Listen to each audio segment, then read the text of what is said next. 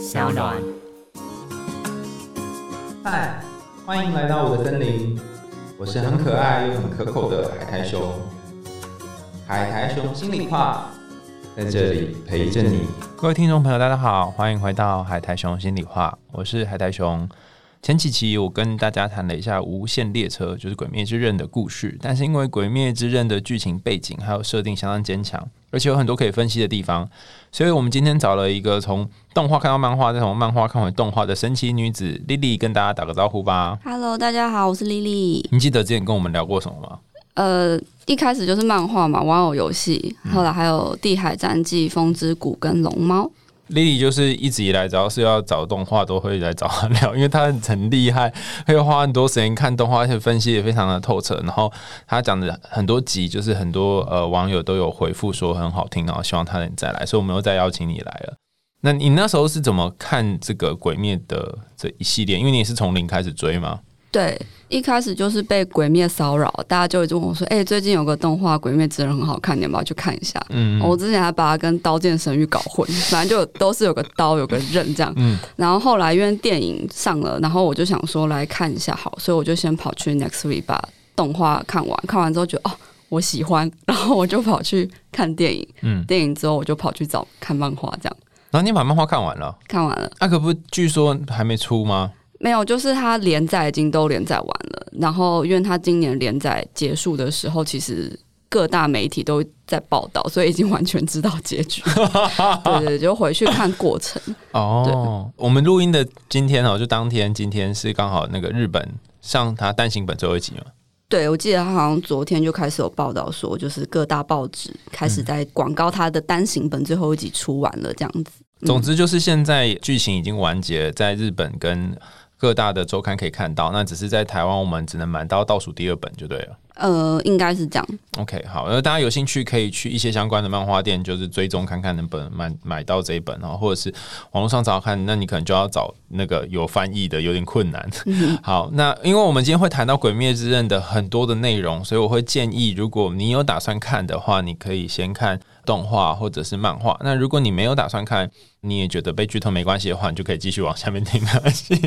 所以丽你就不用担心说会剧透，因为反正我们就 suppose 大家都看完了。好，太好了。好，那今天比较不一样，是我想要让丽丽来讲这个故事，因为我后面还没看呢、当然我觉得也没有关系，就让她剧透吧。就是我希望丽丽来跟我们说一下，因为之前我介绍到《无限列车篇》的时候嘛，那这是希望来谈谈，所以在那之后发生了什么事情？嗯，好，那就是在之前海苔熊介绍过《无限列车》之后啊，那因为它《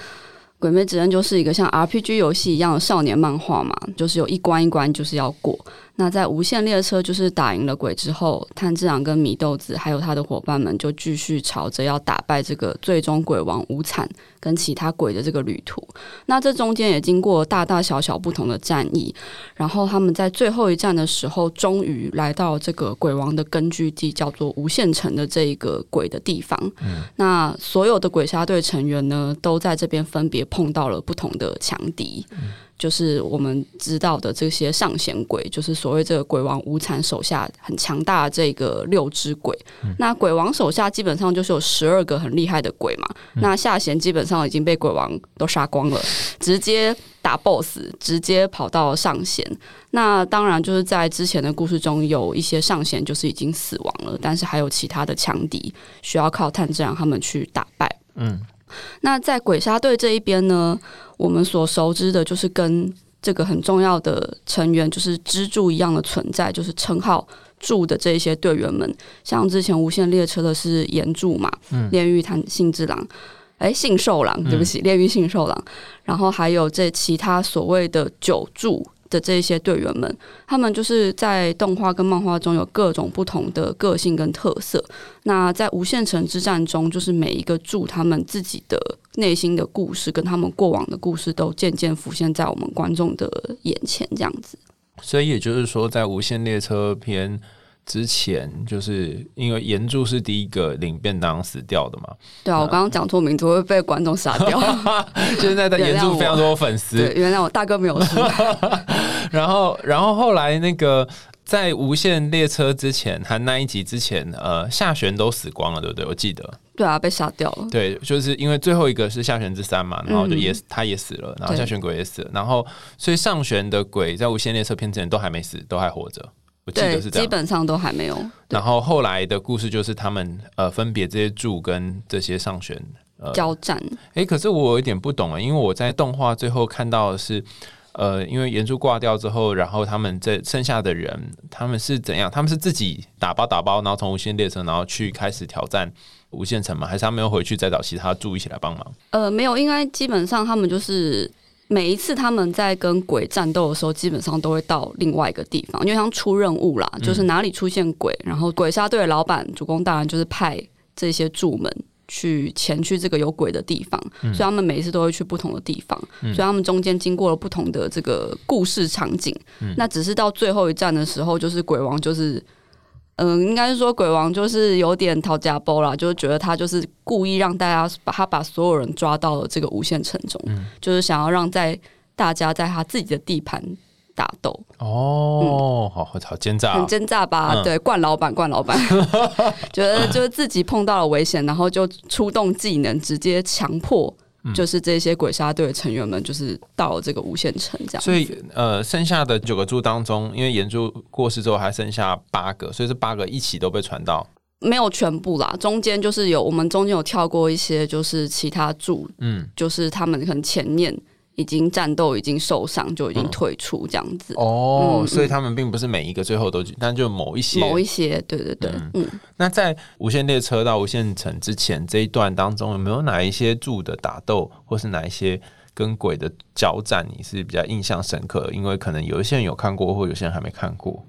嗯，我这一次会比较集中在最后去无限城之战的某几个柱身上，因为其实每一个柱的故事跟个性其实都差还差异蛮大的。嗯，然后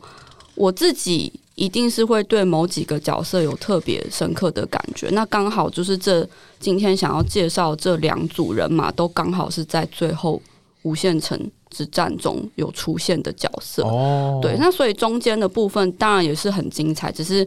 呃，因为可能时间有限，我们就不会去谈到前面的部分。好哦，如果大家对中间有兴趣的话，就是那一段跳我们跳过的地方，你可以去看到底是发生什么事。然后我记得你先好像把里面的柱跟还有那个主角们就分成两部分嘛，一个是男性的角色，一个是女性的角色。那男性的角色里面有哪些事情想谈呢？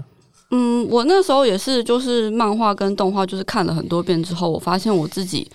最觉得有感触的某几个地方。那男性的话，今天就是我们很熟悉的男主角，就是灶门炭治郎，跟他的师兄富冈义勇这个组合。你不要，大家对于义勇可能不是很很有能够明确理解，义勇是怎么冒出来的？大家还有印象吗？义勇很重要啊！他在第一集嗯，在炭治郎全家被杀掉，剩下变成鬼的妹妹祢豆子的时候，在雪地中，义勇就是叫炭治郎说：“你不要哭哭着求我啊！你想要救妹妹，你就是要努力的起来啊！你在那边哭着求我，才不会尊重你。”就是像一个老师一样，噼里啪啦就把炭治郎臭骂一顿。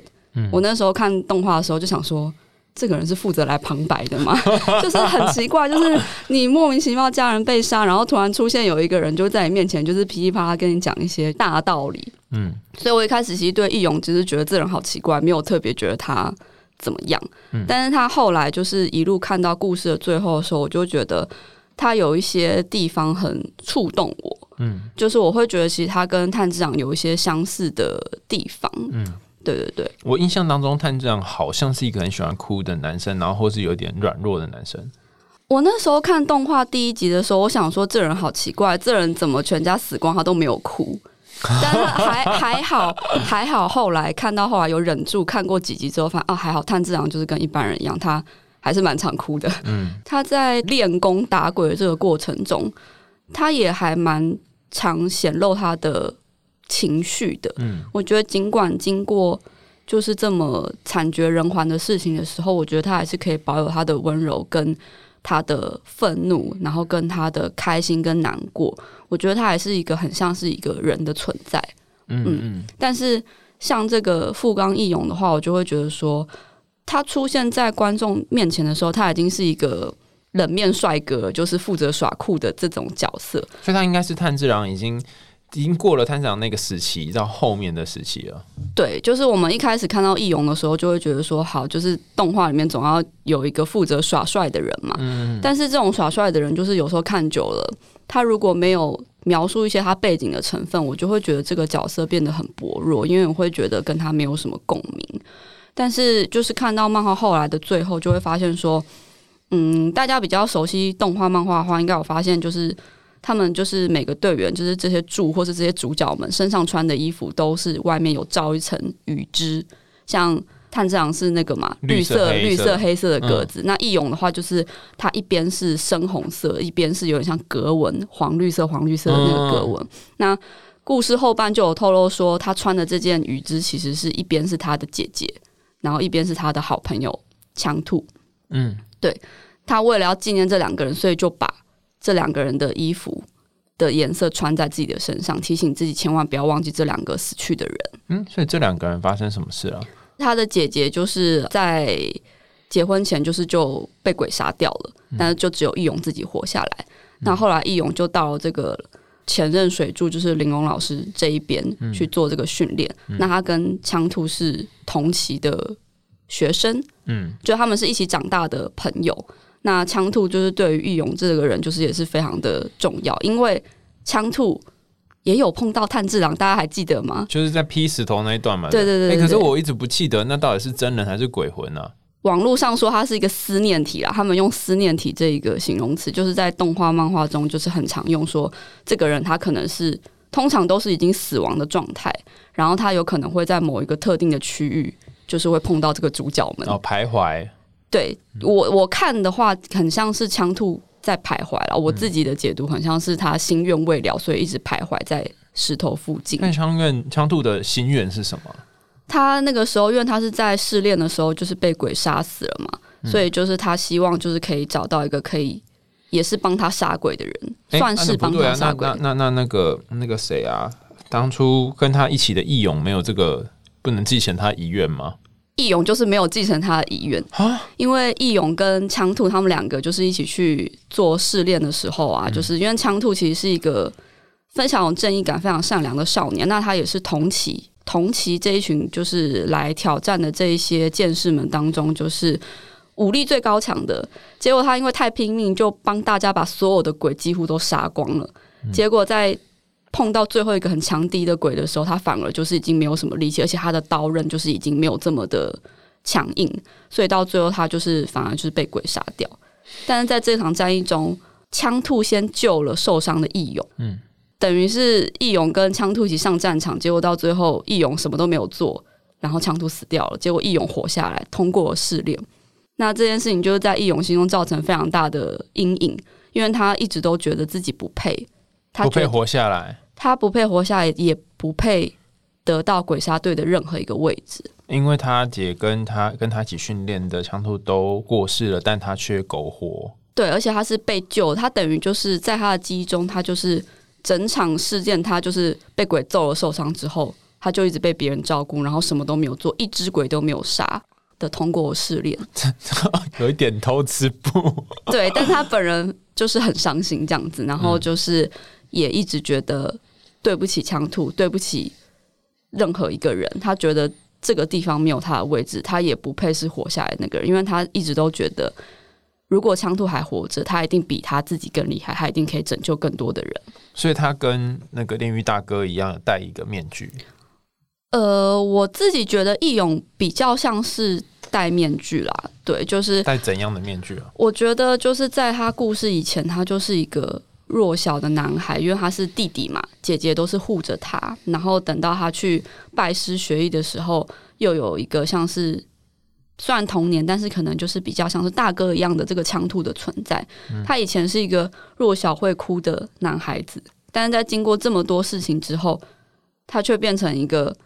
很冷面，然后就是什么事情好像都有点。看起来有点事不关己，只要达成他的就是鬼杀队任务的这个很硬汉的这种男子汉的角色，嗯，但是他就是跟他的个性还蛮差蛮多的，嗯，对啊。那他真实的个性其实是有一点退缩软弱，然后，但是他现在又不允许自己呈现这个部分。对，那我会觉得他自己是不允许他自己这么坚强，其实是因为我看到漫画后面就是有一段，就是我觉得我那时候看到那一格漫画的时候，差点就是哭出来，因为我觉得义勇是忘记怎么哭，他忘记自己可以哭。嗯，他那一格就是在回忆他以前，就是可能枪兔跟他姐姐过世之后，那个旁白啊，就是他就是说他不想要想起来，嗯，他不想要想起来这些事情，因为眼泪会停不下来，嗯，因为只要一想起这些事情，他就是难过，什么都做不成。然后他这一格就是他的这个旁白，就是搭配他的漫画，就是他就是你知道，因为他们是大正时代嘛，就是穿和服，然后就是趴在那个榻榻米上，然后就看那个衣服看起来就是那种合适的睡衣啊，然后义勇就是背就是趴在那边，就是背对所有的观众，嗯，然后他的那种榻榻米上面的那个床铺上面撒满了就是他的食物，嗯，就是那一格漫画虽然就只有一格，可是我那时候看的时候就觉得好伤心，就觉得。你好像生命中有一段时间，就是你已经难过到，你只要一想起这些事情，就会一直不断的哭泣，然后打无法打理自己，你无法打理自己，然后你什么事情都做不成。但是你总是要活下去吧？那你为了要活下去，你就是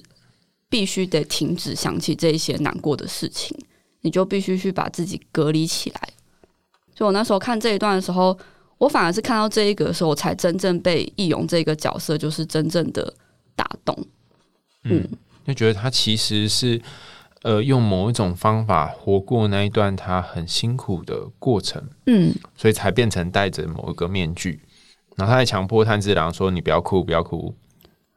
对，就是因为他是用回忆的方式去讲他过去的比较软弱这个过程嘛。那动画一开始的时候，他碰到炭治郎的时候，他其实是已经成为那一个。面具下面这个硬汉的男子汉，他在第一集就直接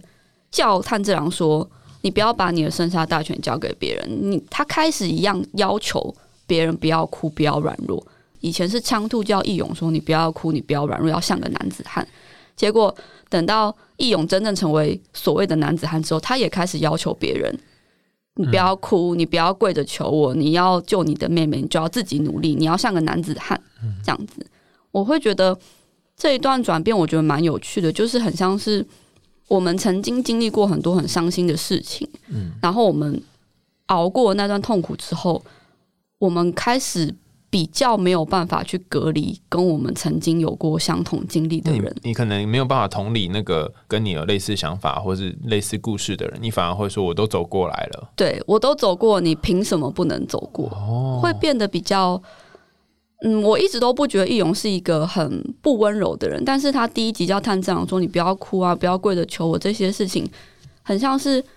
他的经历是，你软弱你就没有办法跨过，我没有其他办法可以教你了，你就是只能硬着头皮闯过去，我没有其他方式可以去同理，就算我同理你也没有用，因为我的经验是我必须强迫自己坚强起来，我才可以一直努力的往前，尽管他曾经这么的伤心。我觉得这里好像藏着一点呃义勇的不甘心或是愤恨。这个不甘心跟愤恨是对于过去那个曾经很软弱，然后没有办法做点什么的自己的悲伤跟愤恨。所以他他虽然是用很像责骂或是指指教的方式在指教炭治郎，嗯，但我在猜他可能也看到以前的自己，然后他很不喜欢这样这样的那个以前的自己。嗯嗯，我觉得是这个样子。嗯，所以这两个很悲惨嘛，一个是。炭治郎他得负担起家里面的家计，然后去卖炭的一个长男，然后另外一个是呃，好像是家人过世之后，然后自己重要伙伴过世之后，开始也不能够辜负其他人期待的一个小弟，然后他们好像都得要担任一种典型当中男生必须有肩膀的角色。对，嗯，那我那时候看到炭治郎跟义勇的时候，就一直看了很多次之后，就觉得他们一直有一些共同的地方，比如说。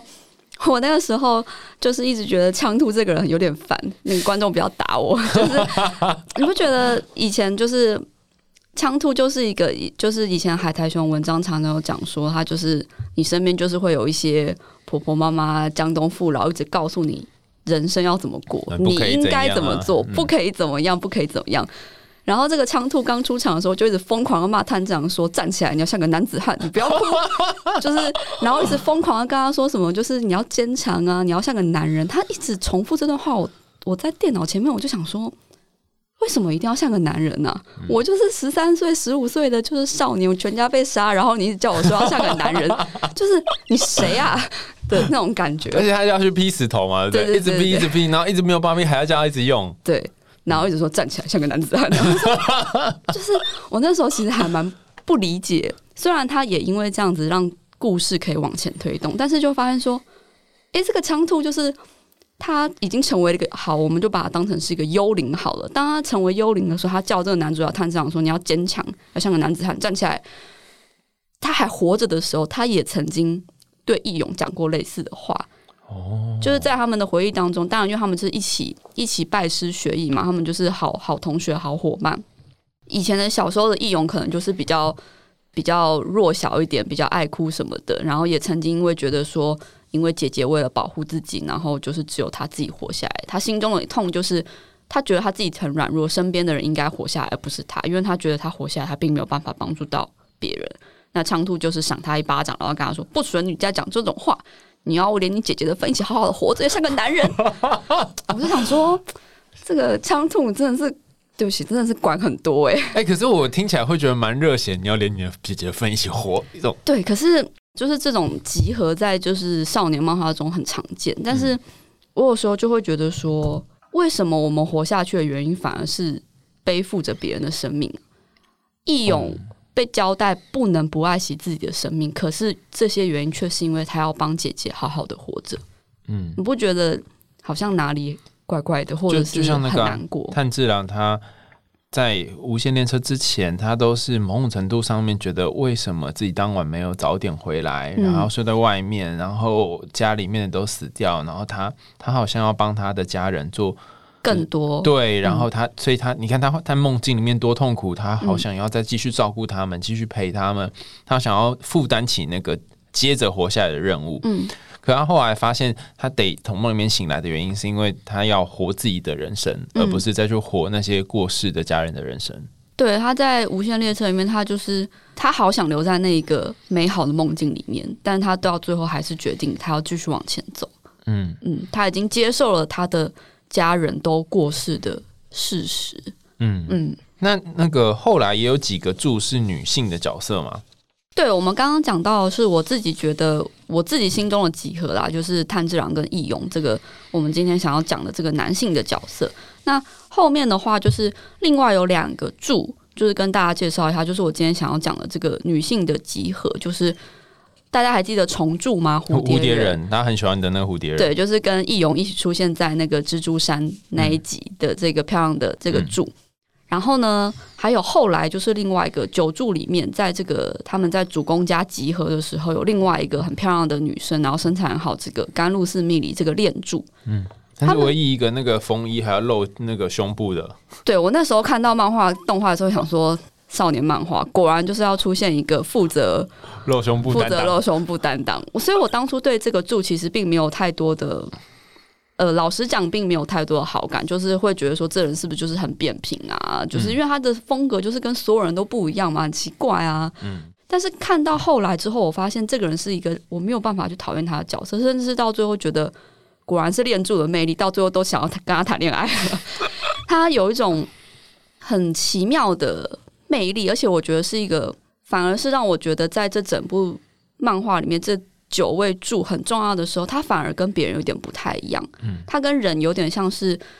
相反的两个角色，嗯。但是在我在看漫画、看动画的时候，我一直觉得他们两个是一组，因为我觉得他们都被要求必须要活得像一个女孩。你说蝴蝶人跟甘露寺，对，嗯。我觉得他们就是在故事中就是有透露出，就是呃一直在挣扎自己是一个女性的这一个角色，他们被要求必须要活得像一个普世对于女孩子价值的这样子的女性。嗯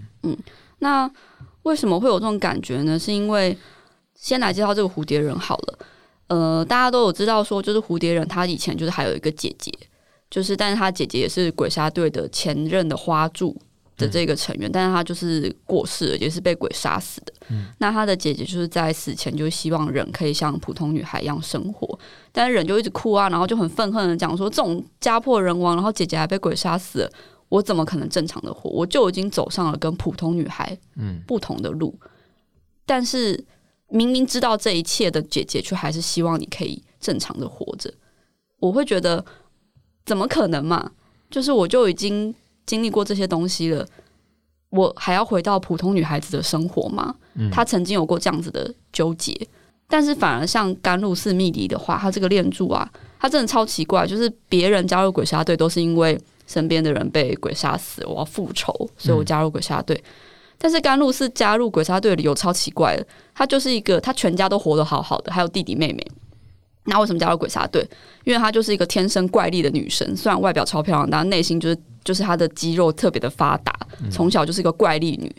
她并没有特别觉得自己奇怪，但是等她到到适婚年龄的时候，她才发现说她就是被别人说你很奇怪，而且因为她因为太喜欢吃一种食物，然后就导致她头发颜色变得很奇怪。然后相亲对象也跟她讲说你头发颜色很奇怪，我如果跟你生小孩，万一遗传给小孩该怎么办？嗯的这种感觉就是。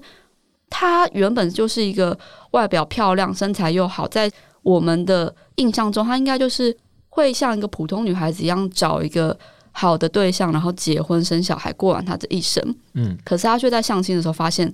别人觉得她很奇怪，开始质疑她：“你好奇怪，你怎么跟一般的女性不一样？”她开始对自己觉得很疑惑，她开始对原本的自己感到很很困扰。所以她就开始把自己的头发染成一般的黑色，然后就是假装自己很柔弱，假装自己食量很小，都快要昏倒，还是节食。等到这样，好多女生也都是这样哦，吃不下。对，不管你是为了什么原因去节食，但是他是为了想要找到一个可以结婚的对象，所以他把自己装的很柔弱。就是你比你其实不想要这样，但是你却为了某些目的，然后你要你要限制自己的很多东西。对，那等到他真的。假装自己跟一般女生一样的时候，他终于找到了这个相亲对象，终于要结婚。他当下就突然觉得，你知道，心中出现一个小铃铛，噔，想说：我要一辈子过这样子的生活吗？我要装到什么时候呢？就是我觉得很可爱，就是他在漫画中有，就是用一些很很，因为都是画面嘛，就是用一些画面去描述他们过往的生活。这一刻我觉得很有趣的，就是。他终于达到了他的目的，可是他突然觉得这样子真的好吗？这真的是我要的吗？我要这样子装一辈子吗？嗯，他就觉醒了，他就突然觉得不行不行，这不是他想要的生活。他要去找一个可以接受他真正这种怪力的样子，可以接受他奇怪发色的一个环境。他觉得身为一个怪力女，身为一个就是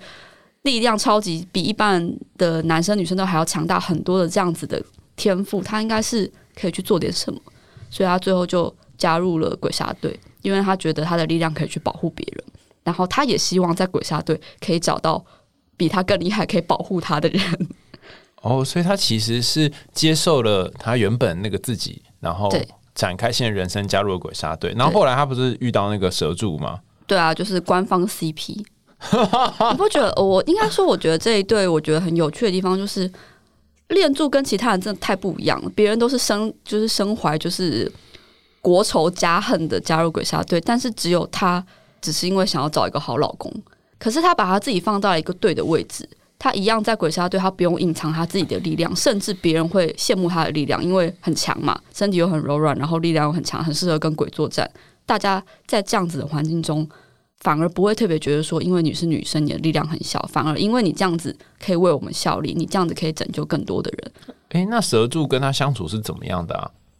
蛇柱跟他相处是怎么样？就是意思就是说，因为你刚刚讲的是之前练柱以前的版本，就是说他的线性对象都觉得他的发色很奇怪，然后力气很大，不是他想要样。那但是身为一个鬼杀队里面这么强的角色，那蛇柱跟他相处，他是展现出刻板印象中男生还是女性的形象啊？你说蛇柱跟他的时候，因为你不说是官方 CP 吗？对啊，嗯，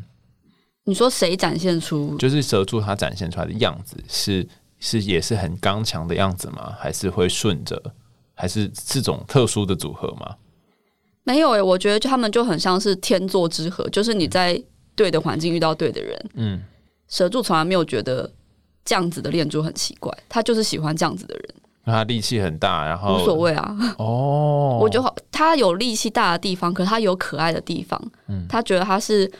一个温柔可爱的人，而且甚至有点傻白甜，有点开朗的感觉。但那就是蛇柱想要的，因为蛇柱过去也很悲惨，他反而被这样子很开朗的人很吸引。但他一开始也是会觉得有点说，就是这么可爱漂亮的女生会喜欢我这么阴沉或是充满悲伤过往的人嘛？那当然，当然也是到最后无限城之战最后的时候，就是啊要死之前才开始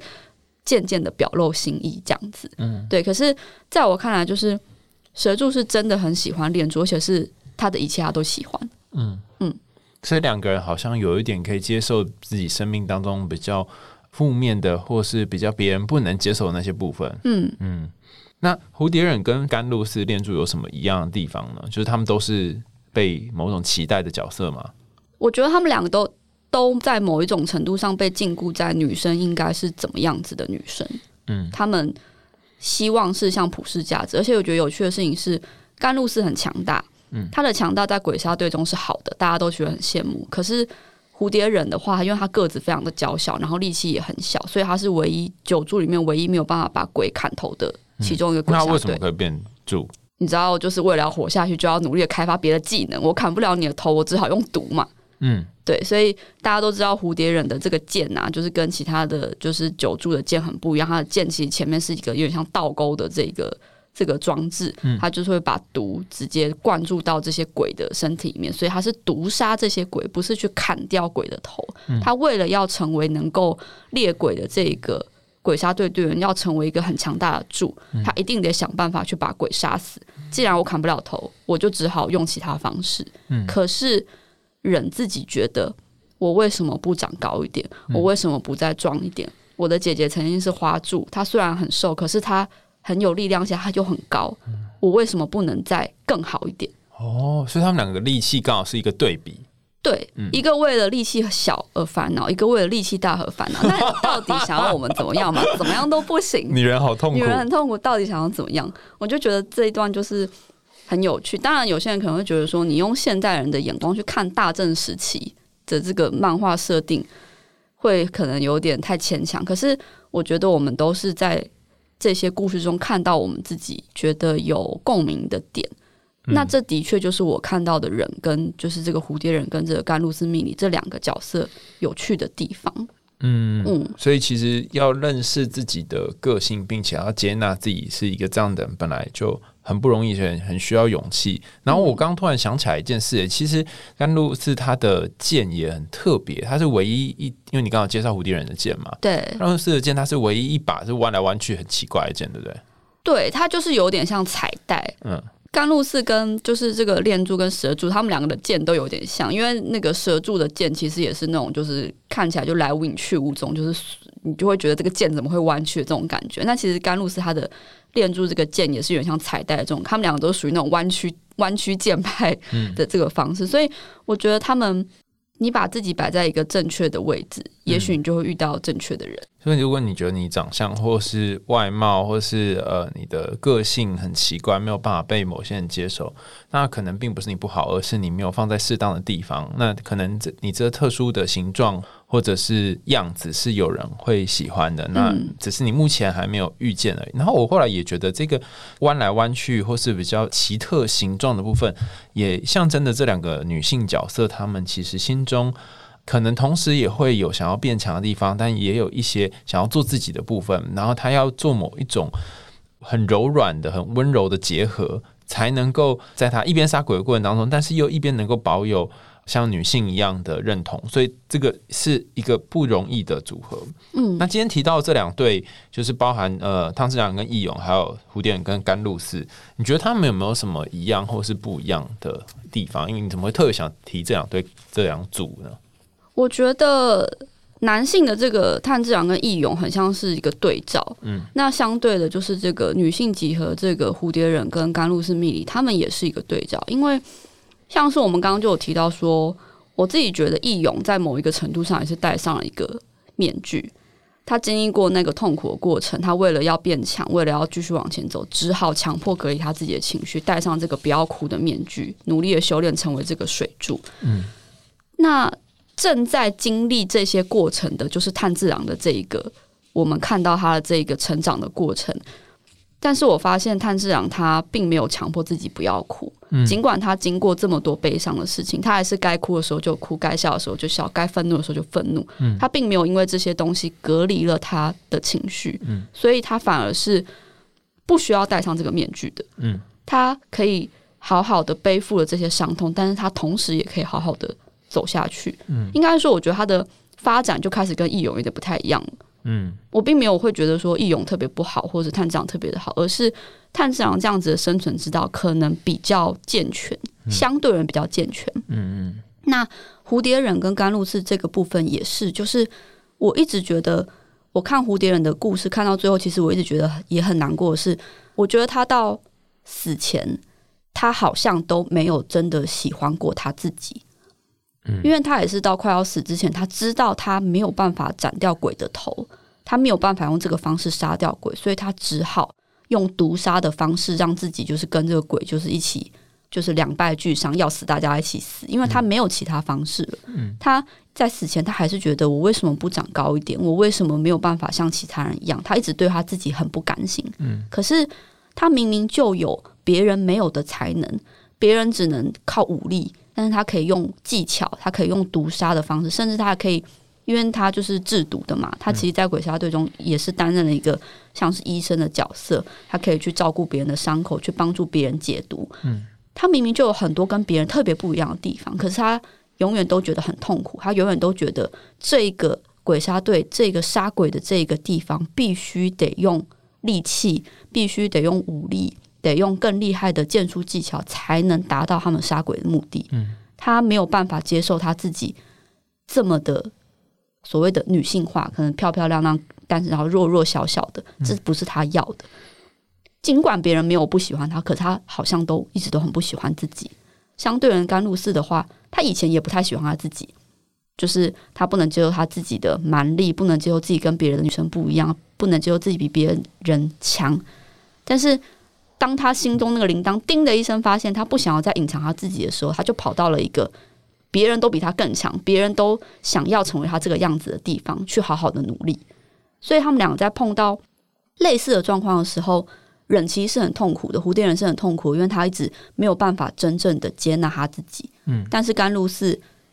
接纳他自己。嗯，我觉得他们是一个对照。嗯。嗯，你这样一说，我突然有一种感觉，就这四个角色，他有一点像是我们人生面临到，不论是生命当中的困难，或者是呃要即将转换成某个样子，然后自己不太适应的时候，会有不一样的结果。像易勇选择路线，就是把自己团团包围住，然后用某一种坚强隔离那些感受，然后。人他到最后还是没有办法接受自己是呃某一个没什么力气的人，他还是活在他想要变强的这个想法里。那呃，蜜里他的做法其实很特别，就是他最最后找他想爱的他爱的人，然后他也他也很认认真的就是接受自己的力气。那他自然反而是在这过程当中一直不断的在转变。本来一开始他也是跟那个易勇很像嘛，就是家人死光他也没哭，但后来又慢慢有一些情绪，然后又说不行自己要变强，他有好多好多这个来来回回，所以难怪才可以变成主角。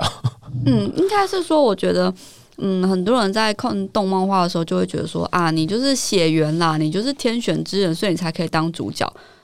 的确，到最后就发现探长可能也有这么一点点的天选之人这个血缘的概念。可是我就是在。看这些动漫画的时候，看了很久之后，我就有一种觉得感觉是，我们每一个人都是自己故事的主角，只有你自己才会经历过炭治郎的这一段痛苦悲伤。我们只能从别人的记忆中，别人告诉我们说：“哦，义勇以前是怎么的痛苦。”但是他的过程你都不知道，蝴蝶人之前怎么痛苦你也不知道，你都只能看到那些短暂的，然后浓缩过的。他们告诉你的故事，只有你自己才是你自己的炭治郎，只有你自己才知道这些过程有多么的伤痛，多么的需要努力，然后甚至是开心的时候，你有多么的开心。只有这些，你才是你自己故事的主角。其实我们每个人都存在着某一种主角的协同或光环，只是你愿不愿意相信你是你的故事里面的英雄。当你愿意去相信你的故事可以由你自己来展开，然后你也可以。呃，踏上你自己的旅程的时候，或许你活下去的方式跟别人不一样，或许你可能还没有办法认同自己，但是可能也因为你这样的努力跟挑战，然后有些时候哭泣，有些时候坚强，有些时候戴面具，有时候把面具脱下来，你也可以慢慢的在你的故事当中渐渐的锻炼成长，然后杀掉一个又一个阻挡在你面前的鬼。好，因为时间的关系哈，所以今天我们的内容呢，大概就整到这边啦。那我们谢谢莉莉来跟我们谈这个故事，我们下一集会请莉莉跟我们一起解一个伙伴寄来的信箱。我们下次见喽，拜拜，拜拜。